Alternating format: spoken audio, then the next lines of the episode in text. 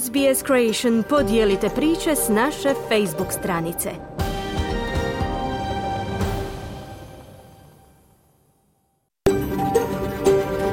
SBS, a world of difference. You're with SBS Croatian on mobile, online and on radio. Vi ste uz SBS Creation na svojim mobilnim uređajima na internetu i radiju.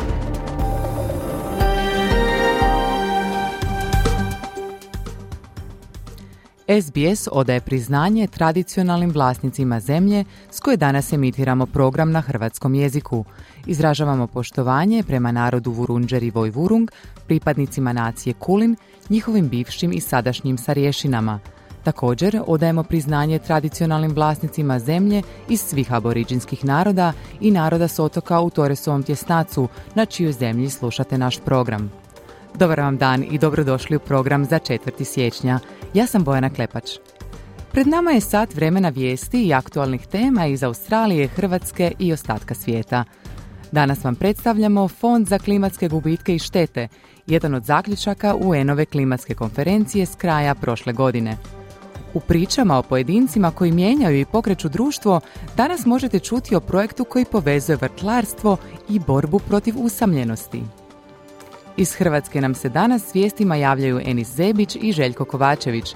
Izdvajamo najavu parlamentarnih izbora te početak Europskog vaterpolskog prvenstva u Zagrebu i Dubrovniku. Prije vijesti iz Hrvatske, evo pregleda najvažnijih vijesti u zemlji i svijetu, danas s Anom Solomon. Slušajte nas.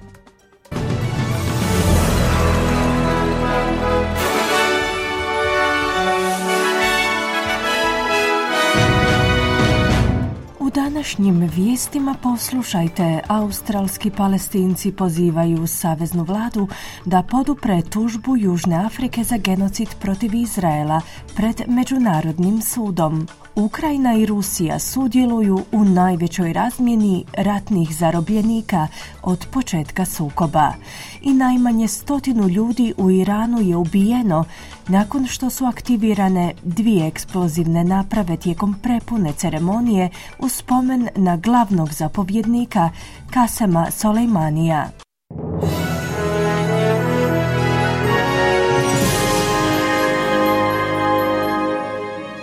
Slušate vijesti radija SBS. Ja sam Ana Solomon. Započinjemo vijestima iz svijeta. S nastavkom rata u Gazi, australski palestinci su pozvali Saveznu vladu da podrži tužbu Južnoafričke republike za genocid protiv Izraela pred Međunarodnim sudom.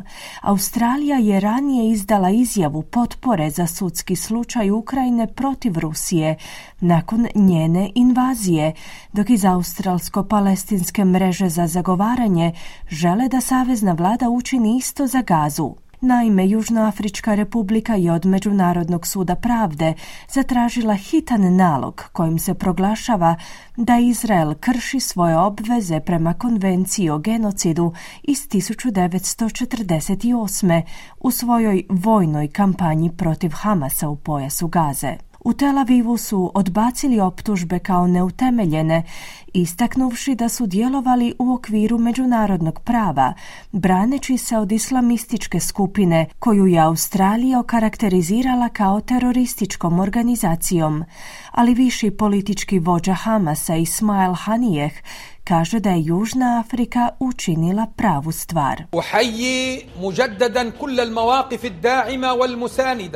Pozdravljam svaki oblik podrške, a posebno podršku Južnoafričke republike, koja je podnijela tužbu Međunarodnom sudu pravde protiv okupacijske države zbog zločina protiv čovječnosti, etničkog čišćenja i genocida.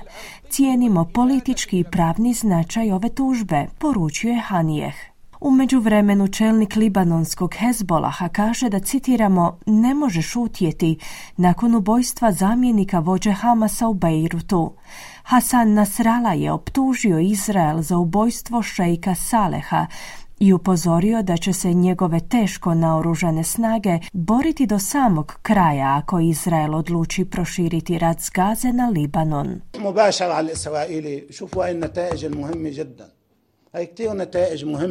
Izraelska moć je moć odvraćanja. Ona plaši susjedne zemlje i narode susjednih zemalja. Svi se zaustavljaju, predaju, povlače, odriču se svojih prava, podbacuju i popuštaju. To je izraelska priča. To je sila odvraćanja, to je sila terorizma i straha, prokomentirao je Nasralah. Izraelske snage su umeđu vremenu nastavile svoj zračni kopneni napad protiv militanata Hamasa u Gazi obavijestivši tamošnje civile da napuste izbjeglički kamp na sjeveru palestinske enklave. Iz Izraela, koji je gotovo izbrisao pojas Gaze, u nastojanju da iskorijeni Hamas, koji vlada tim područjem, nisu niti potvrdili niti opovrgnuli da su ubili Saleha al-Arurija, u napadu bespilotnim letjelicama u libanonskoj prijestolnici, no izraelski vojni glasnogovornik je kazao da su izraelske vojne snage u visokom stanju pripravnosti i spremne za svaki scenarij. Ukrajinske vlasti kažu da su sudjelovale u najvećoj dokumentiranoj razmjeni ratnih zarobljenika s Rusijom od početka sukoba. To je bila prva razmjena zarobljenika u gotovo pet mjeseci u složenim pregovorima pod posredovanjem Ujedinjenih Arapskih Emirata. Iz Ruskog ministarstva obrane su priopćili da Ukrajina predala 248 pripadnika vojnog osoblja, dok su iz Ukrajine izvijestili da su vratili kući 230 ljudi, odnosno 224 vojnika i šestero civila. U međuvremenu iz Ruskog ministarstva obrane su kazali da je Ukrajina u srijedu ponovno pokrenula raketne napade i napade bespilotnim letjelicama na rusku južnu regiju Belgorod. U posljednjim napadima do duše nema izvješća o žrtvama. Ukrajinska eskalacija napada na Belgorod je došla u trenutku kada je Rusija pokrenula neke od svojih najintenzivnijih napada na Ukrajinu u posljednje dvije godine, odnosno od početka rata. Najmanje stotinu ljudi u Iranu je ubijeno nakon što su aktivirane dvije eksplozivne naprave tijekom prepune ceremonije u spomen na glavnog zapovjednika Kasema Soleimanija. Iranska državna televizija izvještava da su najmanje 103 osobe poginule u eksplozijama, dok je dodatnih 211 njih ozlijeđeno. Napad je okarakteriziran kao jedan od najgorih te vrste u Iranu. Iz tamošnje vlade su proglasili današnji dan danom žalosti. Iranski dužnosnici su osudili napad, kazavši da krive neodređene teroriste, budući da još uvijek nitko nije preuzeo odgovornost za napade. Glasnogovornica glavnog tajnika Ujedinjenih naroda Florencija Sotonino je nakon napada uputila priopćenje za javnost u kojemu stoji sljedeće.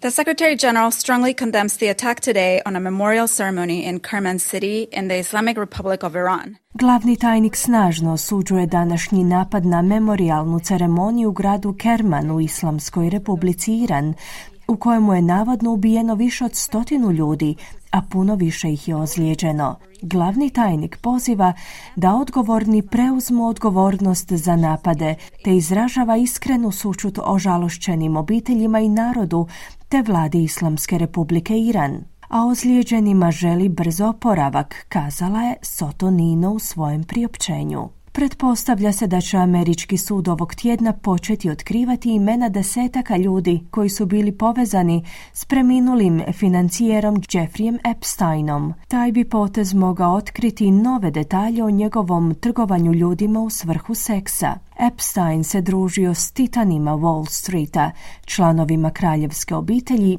i slavnim osobama prije no što je 2008. godine priznao krivnju za navođenje maloljetnica na prostituciju. Oduzeo si je život 2019.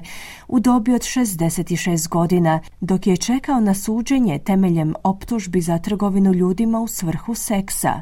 Desetke žena je optužilo Epsteina za prisiljavanje na pružanje seksualnih usluga njemu i njegovim gostima na njegovom privatnom karipskom otoku, i u kućama koje je posjedovao u New Yorku, Floridi i Novom Meksiku. Pretpostavlja se da će imena više od 150 ljudi spomenutih u tužbi Virginie Joffrey, jedna od Epsteinovih najistaknutijih tužiteljica, biti objavljena nakon što su godinama bila zapečačena. Slušate vijesti radija SBS, nastavljamo vijestima iz zemlje.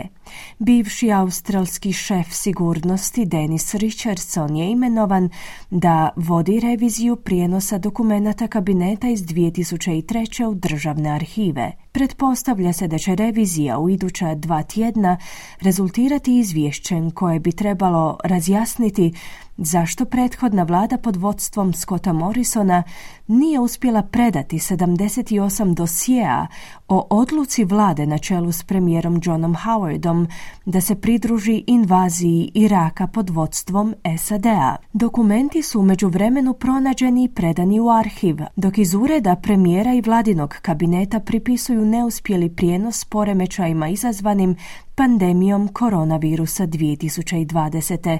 i citiramo očitim administrativnim propustima. Premijer Antoni Albanizi kaže da Australci imaju pravo znati detalje o procesu donošenja odluka za Irak. The National Archives of Australia should release all the documentation Uh, that has been provided to them. Nacionalni arhiv Australije bi trebao objaviti svu dokumentaciju koja im je dostavljena, uzimajući u obzir sva pitanja nacionalne sigurnosti, naravno vodeći se savjetima Agencije za nacionalnu sigurnost. No nema razloga zašto ta dokumentacija s iznimkom dovođenja ljudi u opasnost nije objavljena na transparentan način, poručuje premijer Albanizi. Savezna vlada će ponuditi jednokratnu isplatu od 50 tisuća dolara australskom obrambenom osoblju, koje se obveže služiti dodatne tri godine nakon početnog razdoblja službe. Ovaj novčani bonus je dijelom gotovo 400 milijuna dolara izdvojenih u Svibanjskom saveznom proračunu. Ministar obrambenog osoblja Matt Kio je kazao da nije tajna da australske obrambene snage imaju potrebu regrutirati više ljudi ističući da će ovi poticaji potaknuti dužu službu visoko kvalificiranih i sposobnih ljudi. Pretpostavlja se da će ovaj bonus, koji se plaća unaprijed te koji se ne može odbiti od poreza, u početku koristiti do 3400 zaposlenika.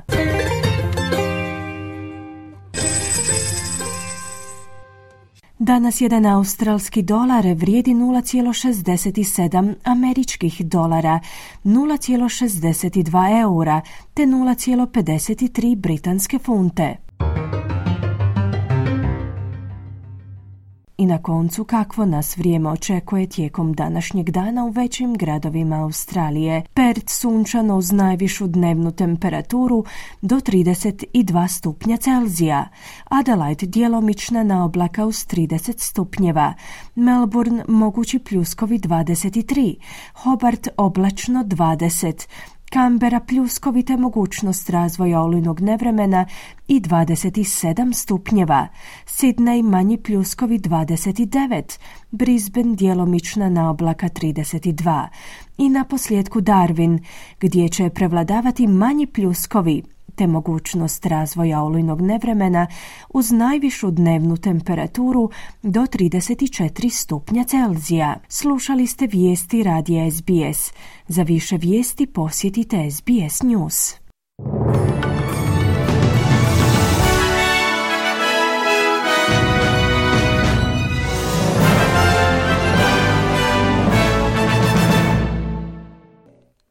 Vi ste uz SBS na hrvatskom jeziku, ja sam Bojana Klepač.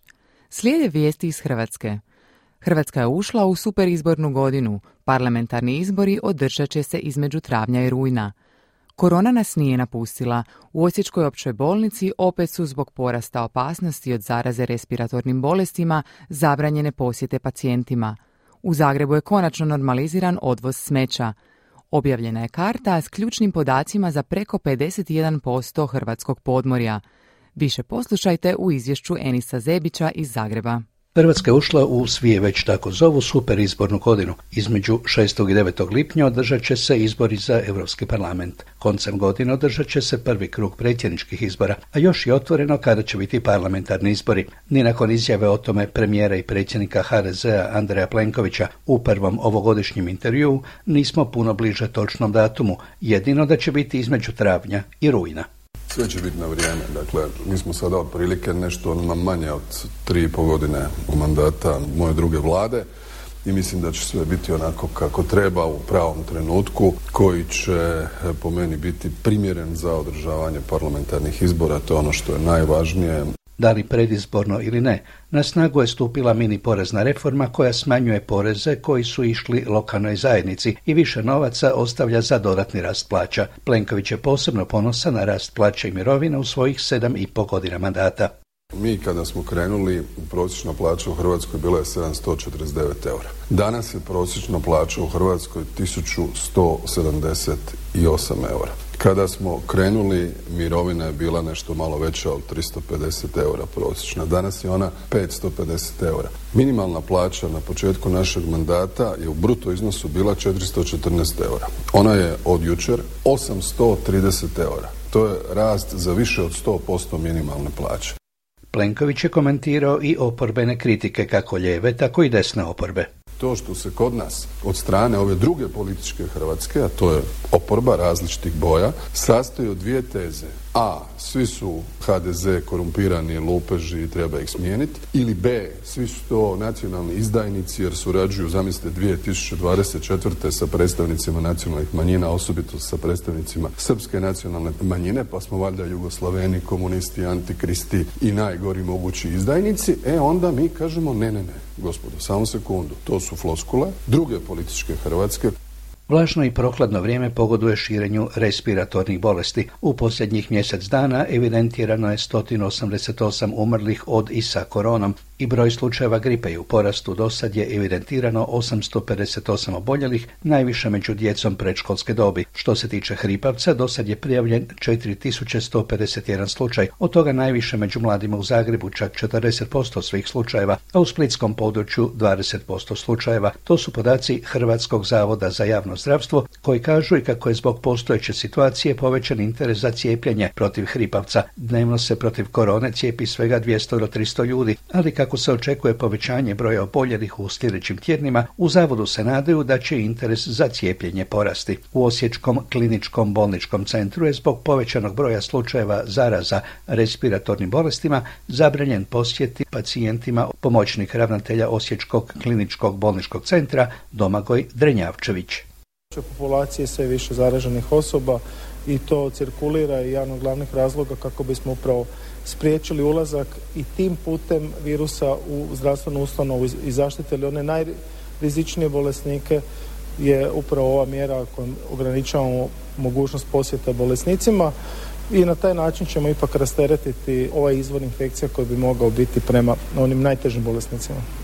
Otkako je početkom prosinca veliki odron otpada na zagrebačkom odlagalištu Jakuševac zatrpao kompostanu, punih se mjesec dana nije odvozio bio otpad sa zagrebačkih ulica, a zbog otežanog pristupa lokacijama za odlaganje redovitog otpada na Jakuševcu bilo je velikih problema i sa odvozom tog tipa otpada. Međutim, već od ponedeljka 1. siječnja sve se vratilo u normalu, bar što se tiče nas građana. Zamjenica zagrebačkog gradonačelnika Danijela Dolenec.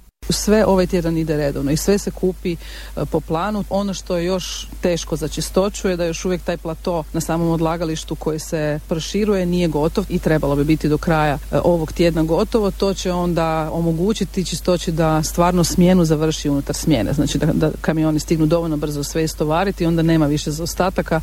Bio otpad i dalje ne ide na Jakuševac, već ga unajmljena privatna tvrtka odvozi na druga odlagališta u Hrvatskoj. Bio otpad nakon ovog e, postupka nabave preuzima privatni uporabitelj.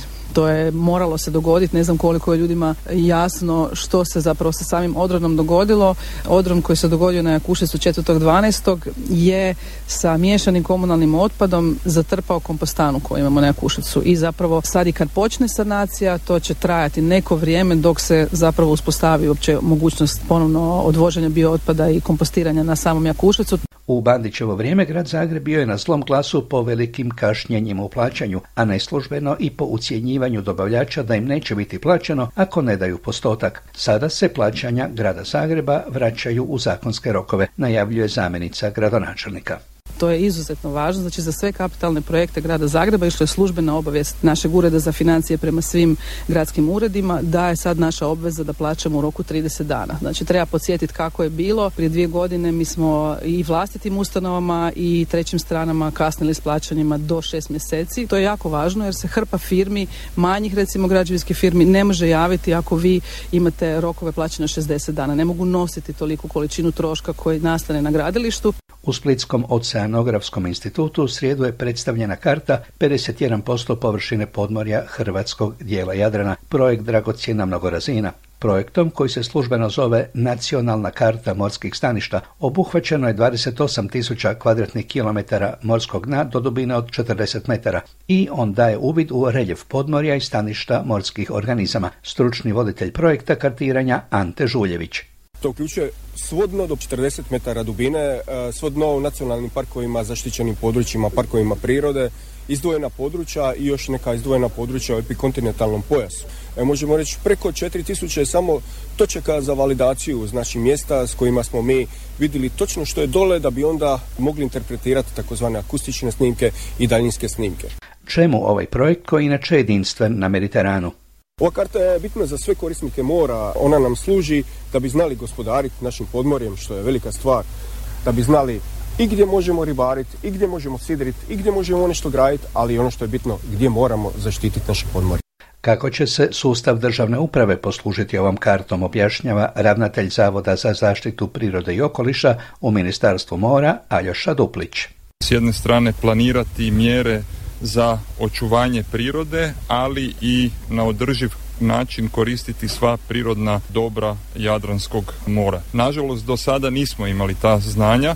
Pred kraj po običaju tečaj nekoliko najvažnijih valuta po tečajnoj listi privatne Zagrebačke banke. Za 100 švicarskih franaka mogli biste dobiti stotinu i 3 eura, za 100 engleskih funti 111 eura, za 100 američkih dolara 87 eura i za 100 australskih dolara 59 eura. Obrnuto, za 100 eura mogli biste dobiti 89 švicarskih franaka, 83 engleske funte, 105 američkih, odnosno 155 australskih dolara. Mi smo novu proveli po ulicama, trgovima i rivama, a s ponosom ističem da sam točno prognozirao da će kiše kod nas na novogodišnju noć biti samo u Rijeci na Kvarneru. Nastavilo se toplo vrijeme, a za vikend kažu da ipak stiže zima. Toliko za današnje jutro. Čujemo se za sedam dana, dotara pozdrav, a sada natrag u studio. Hvala Enisu. Nastavljamo sportskim vijestima. Počinje Europsko vaterpolsko prvenstvo u Dubrovniku i Zagrebu. Hrvatski rukometaši na Croatia kupu u Poreću. Počele i pripreme hrvatskih nogometnih prvoligaša. Više donosi Željko Kovačević.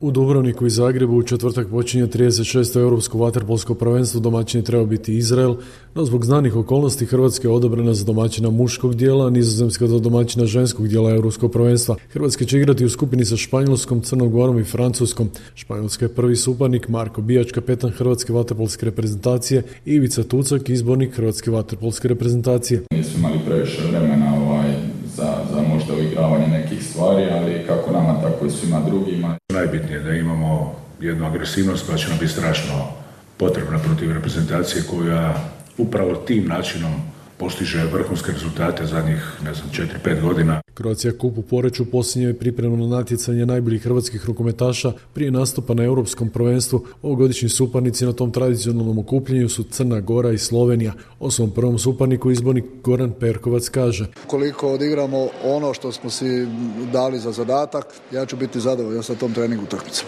Inače, hrvatska reprezentacija zadnji susret imala krajem travnja protiv Belgije u kvalifikacijama za europsko prvenstvo.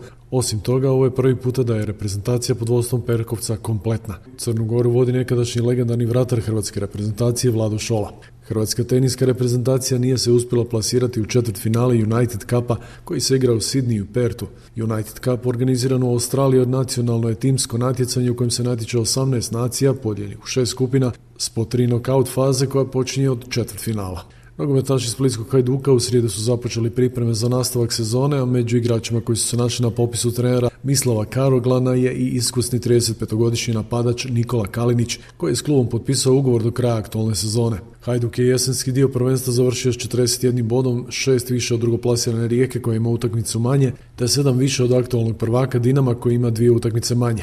U prva dva kola nastavka prvenstva Spličani će dočekati Rijeku na poljudu, a potom gostovati kod Osijeka. Trener Hajduka Mislav Karoglan. Svaka utakmica je najbitnija, tako spremamo glave, ali da će nešto definirati prva utakmica ili druga neće sigurno. Hajduk se u međuvremenu pojačao nekadašnjim igračem Osijeka Laslom Klein Heischlerom, koji je posuđen do kraja sezone iz atenskog Panathinaikosa i Dinamovci su se okupili, trener Sergej Akirović odlučio je podmladiti momčad. Na popisu je 32 plus 4, priključili smo 10 eh, mladih iz naše omladinske škole, oni će biti prvi tjedan s nama. Dinamo bi u plavi dres obukao nekadašnjeg stalnog u reprezentaciji Brekala iz talijanske Fiorentine i Hođu iz Slaven Belupa.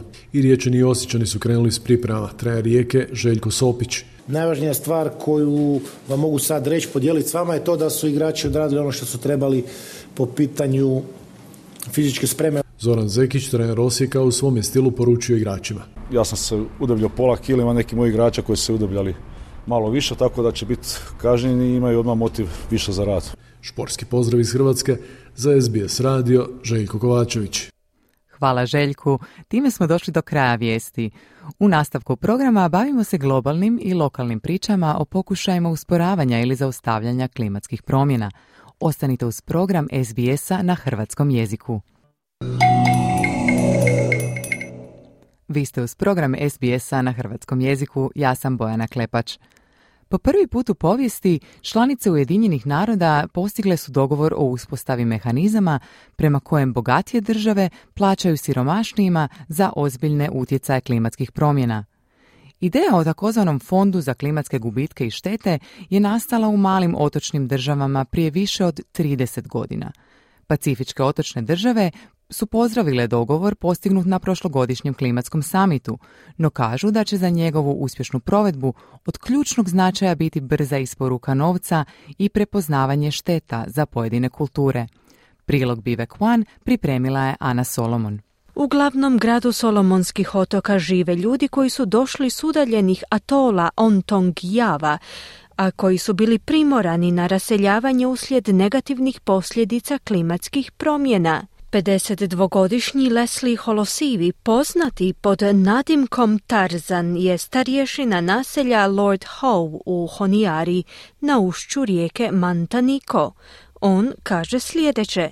Because of climate change, we have a big major problems on the islands. Suočavamo se s velikim problemom na našim otocima upravo zbog klimatskih promjena. Većina otoka je potopljena, kazao je Tarzan. Od ukupno nekoliko tisuća žitelja atola Ontongijava, stotine njih se preselilo u neformalna naselja uspostavljena upravo za klimatske izbjeglice. Desetljećima su se oslanjali na ovaj komad zemlje u središnjoj Honijari, gdje je ezistencija u međuvremenu postala svakodnevna borba. No nedavne poplave i cikloni su ugrozili i ovaj komad zemlje. Prirodne katastrofe su donijele smrt i razaranje. Tarzan je vlasnik građevinske tvrtke. On u svojem poslu koristi sile prirode. But for me, uh, when there's big waves, bad weather, it's good as when this place has been built. Veliki valovi i nepovoljno vrijeme je za mene povoljno. To stvara temelje za gradnju budući da nanosi velike količine pjeska. Time smo uvijek na dobitku, izjavio je Tarzan. Međutim, mali broj zajednica sebe smatra sretnicima. Solomonski otoci su zemlja na prvoj liniji borbe protiv klimatskih promjena. Solomonski otoci su ujedno i sjedište organizacije Oxfam na Pacifiku, a Šabela Ratamana je njihova voditeljica klimatskih programa. With the extreme weather events like cyclones and floods, when these, you know, natural events occur, there's a lot of mass destruction already happening. S ekstremnim vremenskim događajima poput ciklona i poplava događaju se masovna uništenja, zaključila je Šabela. Tijekom intervjua ona se osvrnula na svoju matičnu zajednicu na Solomonskim otocima. Um, when it's not it's not their fault when the, those that are experiencing the luxurious life and all that are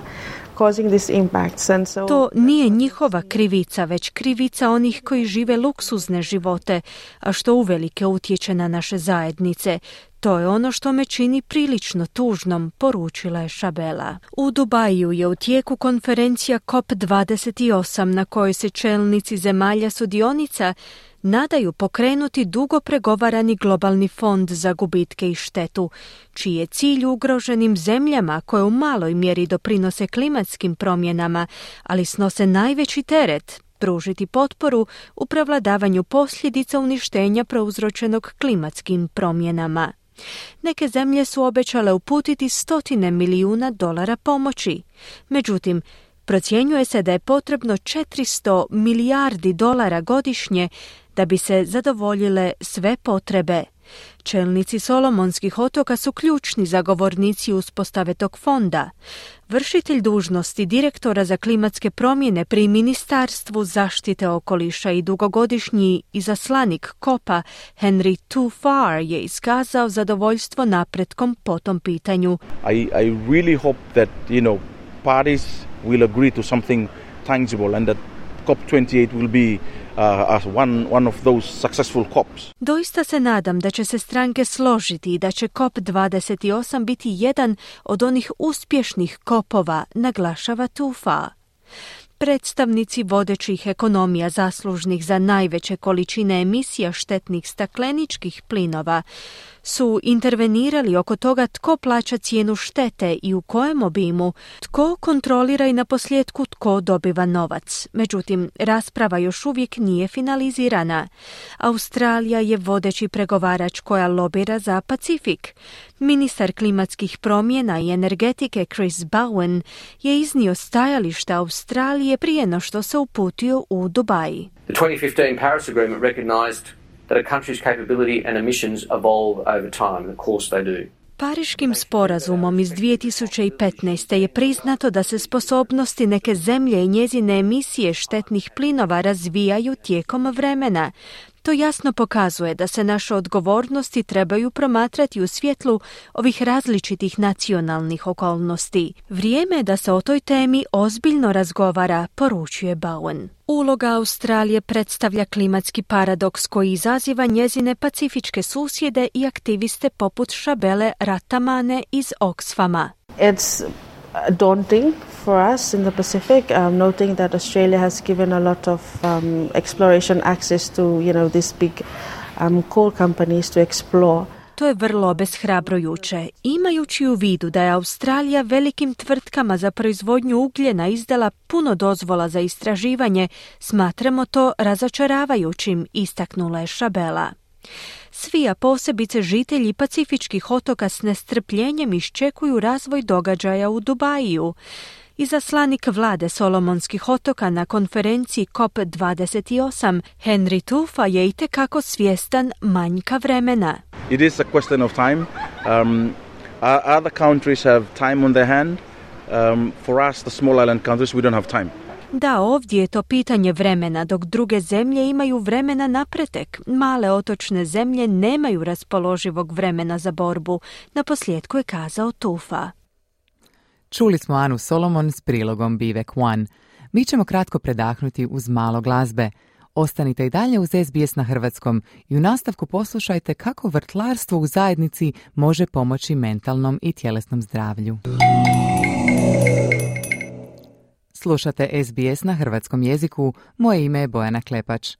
Liječnici sve učestalije dovode u vezu društvenu izolaciju sa srčanim oboljenjima, moždanim udarima te rizikom od ranog umiranja. Manu Prioni je stoga osmislila poduzeće koje povezuje ljude koji se vrtlarenjem bore protiv usamljenosti. Slušamo Anu Solomon s prilogom Sandre Fulon. Na području Blue Mountains, 90 minuta zapadno od Sidneja, skupina ljudi se okupila kako bi zajedno vrtlarila. Ljeti lokalni volonteri ženju krastavce, pomadore, grahorice i ostalo zelje, a zimi cvjetaču, brokulu, kelj, rotkvicu i grašak. Manu Prihoni je voditeljica ove skupine. Ona kaže sljedeće. Socially connected growing is a type of food growing that doesn't involve uh, just one person. Društveno povezani uzgoj je vrsta uzgoja hrane koja ne uključuje samo jednu osobu koja obavlja čitav posao vrtlarstva. Stoga svaki tjedan imamo volonterske sesije na različitim parcelama i bilo tko iz zajednice može doći i pomoći nam. Volonteri su različitih dobnih skupina, kulturnog podrijetla i spola. Uzgoj hrane je sjajan način društvenog povezivanja, istaknula je Prihioni. Manu je prije četiri godine započela projekt naziva Farm It Forward. Od tada volonteri su unatoč sušama, požarima i pandemiji koronavirusa uzgojili 26 tona hrane. It's really about bringing vegetable growing back to our towns and cities and the suburban and peri-urban landscapes that we have. Sve se svodi na povratak uzgoja povrća u gradovima i prigradskim sredinama. Raspolažemo s oko 10.800 hektara travnjaka u Australiji. Kada bismo upotrijebili te zelene površine za uzgoj hrane, umjesto praznog mjesta koje nije čak ni stanište životinja, bili bismo u boljem položaju po pitanju sigurnosti hrane, zaključila je Prihioni. U projektu sudjeluju vlasnici zemljišta koji poklanjaju dio svojeg imanja za potrebe uzgoja hrane, budući da su pod rizikom od društvene izolacije. U to su svrstane obitelji s malom djecom kao i stari umirovljenici. Među njima se našla i bivša medicinska sestra Silvia May. Because I'm on a big bush block and I was past retirement, most of my friends were downsizing and I thought I'd rather stay on my bush block but I'll need help. I need... Živim na velikom bloku zemlje. Svi moji prijatelji odlaze u mirovinu i kupuju manje kuće, no ja želim ostati ovdje na svojoj zemlji. Da se nisam uključila u projekt Farm It Forward, još uvijek bih se družila isključivo s ljudima mojih godina, no zahvaljujući ovom projektu družim se s ljudima svih dobnih skupina, a što mi pomaže da se ne osjećam osjećam staro. Usto, uzgoj povrća u mojem vrtu gdje ne moram samo obavljati sve zadatke je nevjerojatan luksus, izjavila je May. Vlasnici zemljišta poput May za uzvrat uživaju u besplatnim namirnicama, dok se preostala hrana izravno prodaje članovima zajednice, a što na koncu pomaže mladima da zarade za vrijeme koje provedu na tržnicama. Time su zapravo svi na dobitku, a dobitak je više struk. Istraživanje objavljeno 2023. godine u časopisu Nature Human Behavior medicinskog sveučilišta Harbin u Kini je proučavalo vezu između usamljenosti i društvene izolacije i ranih smrti na više od 2 milijuna odraslih ispitanika.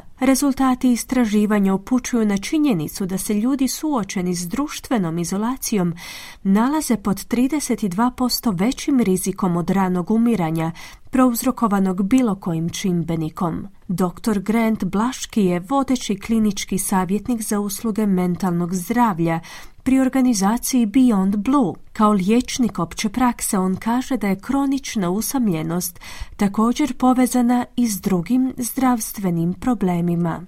From the physical point of view, the studies tell us that loneliness is associated with a 30% rise in heart disease, s fizičke točke gledišta studije nam govore da je usamljenost povezana s 30% porastom srčanih bolesti i 30% porastom moždanih udara, kao i preranom smrću, isto kao i s pušenjem, pretilosti i tjelesnom neaktivnošću. Također nam je poznato da su usamljenost i društvena izolacija isto tako povezani s većim problemima mentalnog zdravlja, depresijom, tjeskobom i, nažalost, višim stopom stopama samoubojstava i demencije.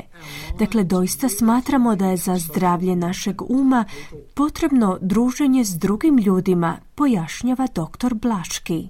Manu je započela projekt Farm It Forward nakon što se i sama suočila s problemom mentalnog zdravlja.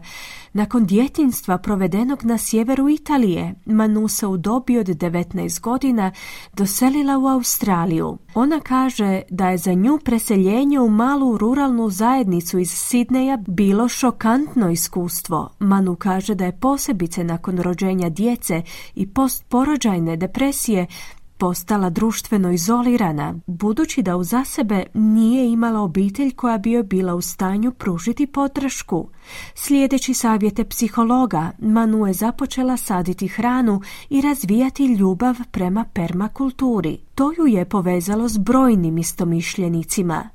Manu kaže da je skupina volontera postala njezinom proširenom obitelji. When I was a young mom with two small children, I remember the thing that really, really helped the most was knowing that there are people out there who will easily bring a meal home. Kad sam bila mlada mama s dvoje male djece, sjećam se da mi je najviše pomoglo to što sam znala da postoje ljudi koji će mi donijeti obrok ako sam u krizi ili u slučaju da prolazim kroz teška vremena.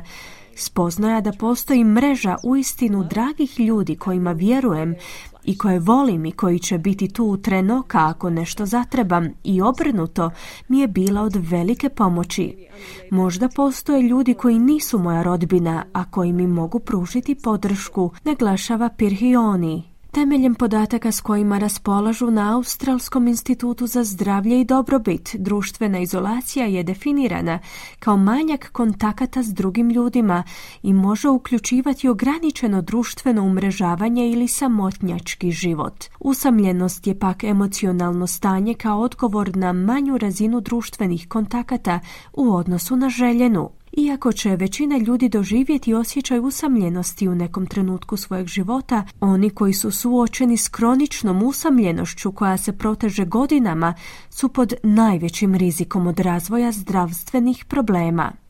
Dr. Blaški kaže da medicinska struka ovakve društvene projekte promatra u svjetlu rješenja problema. Doctors are being encouraged to provide what are called social prescriptions or social prescribing where actually I write it down on a piece of paper like a script. Liječnici se potiču na prepisivanje onoga što nazivamo receptima društvenih aktivnosti, gdje svojim pacijentima savjetujemo zapisujući taj savjet na komad papira u obliku recepta da se pridruže ovoj skupini unutar zajednice. Također im savjetujemo da u sljedećih nekoliko tjedana naprave popis prijatelja s kojima se planiraju susresti ili volontirati. Osim toga, za neke ljude bi bilo dobro da nabave kućnog ljubimca. Medicinska struka u sve većoj mjeri razumije da uključivanje ljudi u druženje može biti vrlo važan dio upravljanja njihovim zdravljem, istaknuo je Blaški.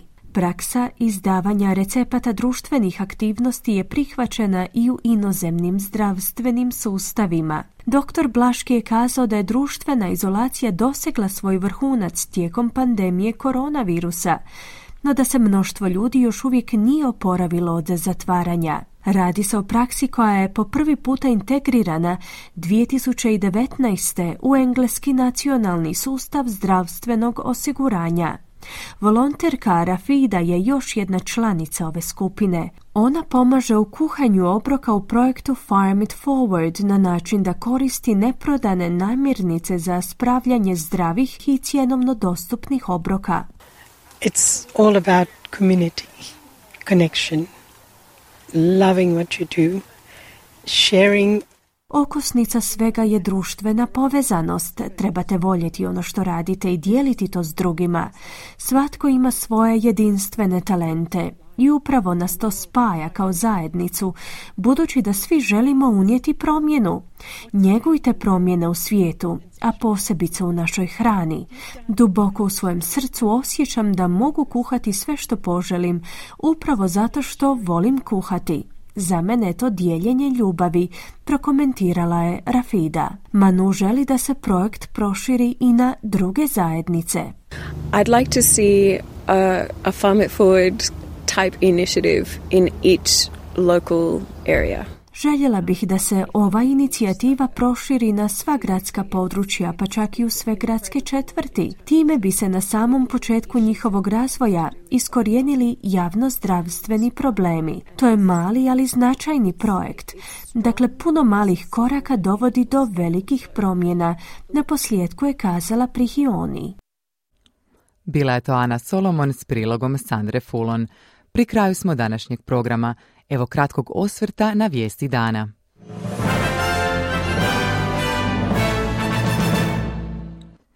Australski palestinci pozivaju saveznu vladu da podupre tužbu Južnoafričke republike za genocid protiv Izraela pred Međunarodnim sudom pravde. Ukrajina i Rusija provele su najveću razmjenu ratnih zarobljenika od početka sukoba. Najmanje stotinu ljudi u Iranu je ubojeno u eksplozijama tijekom komemoracije za vojnog zapovjednika Kasema Soleimanija. Pretpostavlja se da će američki sud ovog tjedna početi otkrivati imena desetaka ljudi koji su bili povezani s preminulim financijerom Jeffreyem Epsteinom. U Osječkoj općoj bolnici opet su zbog porasta opasnosti od zaraze respiratornim bolestima zabranjene posjete pacijentima. U Zagrebu je konačno normaliziran odvoz smeća. Počinje Europsko vaterpolsko prvenstvo u Dubrovniku i Zagrebu.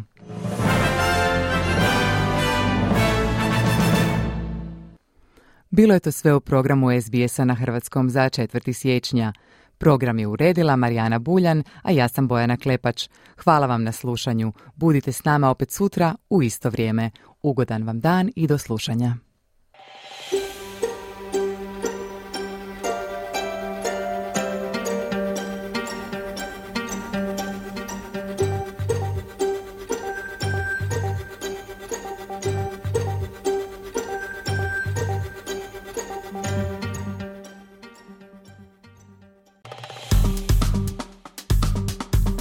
Kliknite like, podijelite, pratite SBS Creation na Facebooku.